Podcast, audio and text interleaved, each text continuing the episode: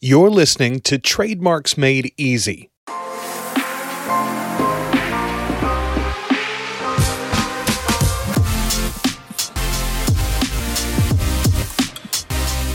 Trademarks Made Easy is the podcast focused on helping brand owners in the e commerce space. With your host, Suzi Hixon, the private label lawyer. But don't worry, you won't find too much legalese here.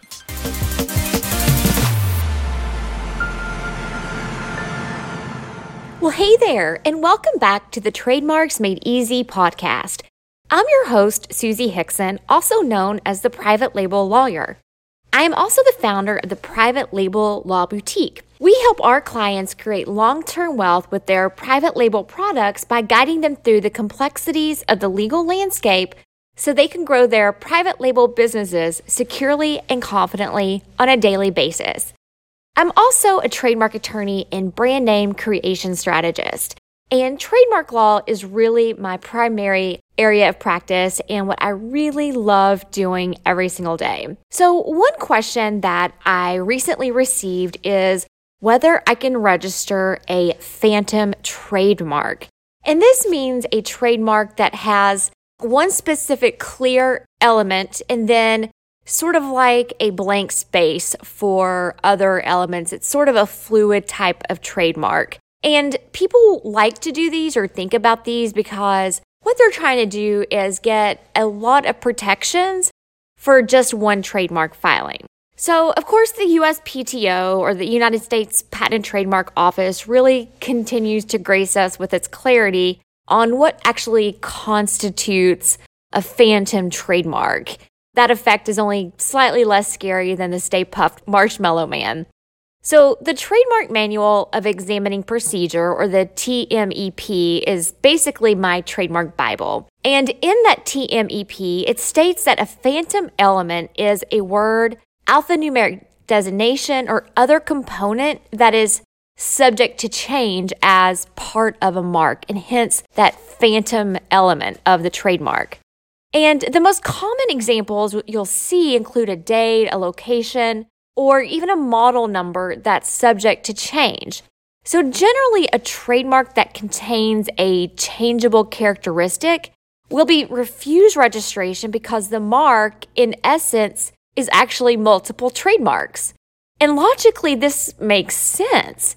It isn't fair to all you trademark warriors out there fighting to register a single word mark or design. However, the USPTO does allow certain trademarks with these phantom elements to register if the element is limited in possible variations such that adequate notice is given to allow an effective Section 2D, that is, likelihood of confusion search. And this is a search that every trademark application is subject to at the USPTO when it's filed. So clearly, this leaves some room for interpretation. And that, my friends, demonstrates why lawyers exist. So, if you are considering whether to include one of these poltergeist elements in your trademark or have been issued a phantom mark refusal, who are you going to call? Sorry, I had to do that. It's almost Halloween, right? The craziest American holiday ever. So, the following tips attempt to help you be the Dr. Peter Venkman of phantom trademark refusals. Again, I had to do it. Sorry for all of you all who haven't watched Ghostbusters, but you better pick it up this Halloween season. So, here are some tips. Of course, the safest option is to choose a trademark with no phantom elements. Select a trademark that represents your brand, but does so without needing amending or changing over time. And that's why I generally recommend filing design trademarks in black and white. And that way you can actually use the trademark design in different colors over time without the need of filing a new trademark application. Now, another tip is if you really, really need that changeable element within your trademark, Make sure that that phantom element is readily identifiable from the context of the trademark. So, the Trademark Trial and Appeals Board recently denied registration to a company trying to register the marks NP blank space, blank space, blank space, and SL blank space, blank space, blank space. So in those blank spaces, you can kind of enter whatever you want to. So those blank spaces again are where those variable number combinations would would appear. So the board found that, and that's the Trademark Trial and Appeals Board again, found that because the trademark's possible range of meanings is not readily clear from that context, that that applicant seeking to register multiple marks and the public cannot predict what marks will be covered by any resulting registrations. And the board held that the missing numbers or those m- missing elements could potentially represent numbers in a series of products different versions of the product, or some other physical characteristic. If it's unclear from the unchanging portion of your trademark what that phantom element refers to, that's a red flag for a possible phantom trademark refusal. So watch out for that. Now, another tip be sure that that changeable element is limited in its scope of possibilities. In the famous case of dial a mattress operating core. Well, at least it's famous in my world. The applicant attempted to register a three number phantom sequence in a phone number. There, the court held that because the possibilities of number sequences were finitely and manageably limited, the phantom sequence was registrable. Not to mention that what the phantom element represented was readily identifiable from the context of the trademark. So it was a 1 800 number and it was readily identifiable that it would be a limited three digit number.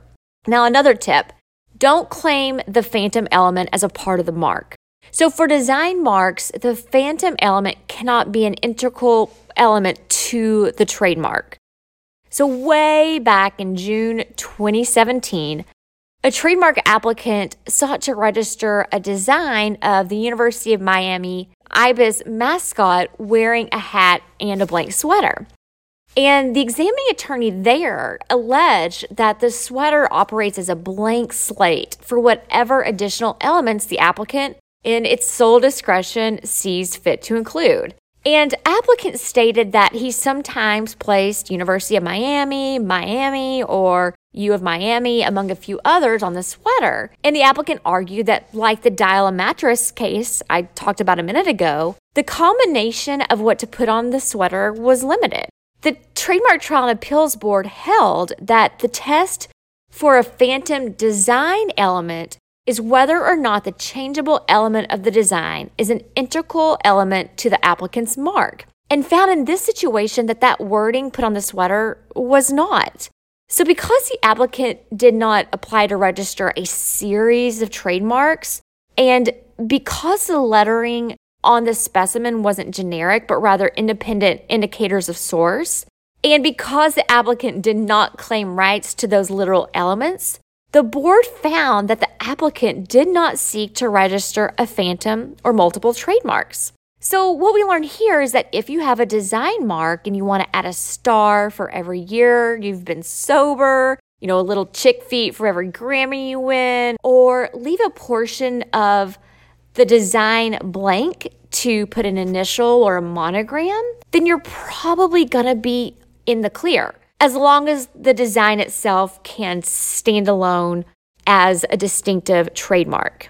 So, your final tip here is just avoid trademark mutilation. Yeah, I know it sounds brutal, and the Trademark Trial and Appeals Board at the USPTO views that as such. Mark mutilation occurs when a portion of the composite mark is severed and the applicant attempts to register only that severed portion.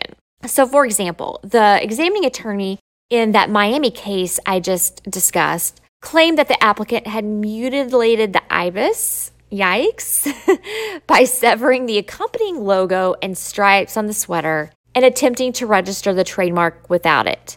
So, there, the Trademark Trial and Appeals Board disagreed and pointed to several examples of trademarks allowed to register without some portion of the specimen, including a monster truck design without the accompanying Jurassic Attack logo that appeared in the specimen submitted.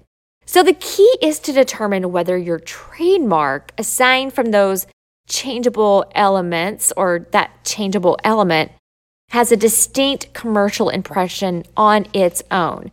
And the board in the Miami case held that the IBIS did. Now, as we all know, these analyses are highly subjective and up to the discretion of the examining attorney at the USPTO. However, including these ghost busting tools in your arsenal can greatly reduce the possibility of a phantom refusal. So, if you have any questions about whether or not maybe your mark that you're interested in filing could be subject to a phantom refusal, feel free to reach out to me. You can just shoot me an email at Suzi, and that's S U Z I, at theprivatelabellawyer.com with your Proton pack, and I'll be sure to get back with you as soon as possible. And of course, I want to give a big shout out to Bethany Gale Patty, who helped me write and prepare this really fun content for this Halloween season. And finally, have a fun and safe and happy Halloween. That's all for this episode. Thank you for tuning in. And remember, never stop learning. Thanks for listening to Trademarks Made Easy with Suzi Hixon, the private label lawyer. If you enjoyed the show, please subscribe anywhere you find podcasts or at theprivatelabellawyer.com. Remember, the information provided in the Trademarks Made Easy podcast should not be construed as legal advice. It's for informational and entertainment purposes only. It should not be considered a substitute for legal advice. Also, I'm not your attorney.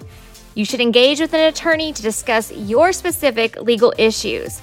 And finally, while I have taken precautions to ensure that the content of my podcast is current and accurate, errors can occur, and thankfully, like us, the laws are ever evolving.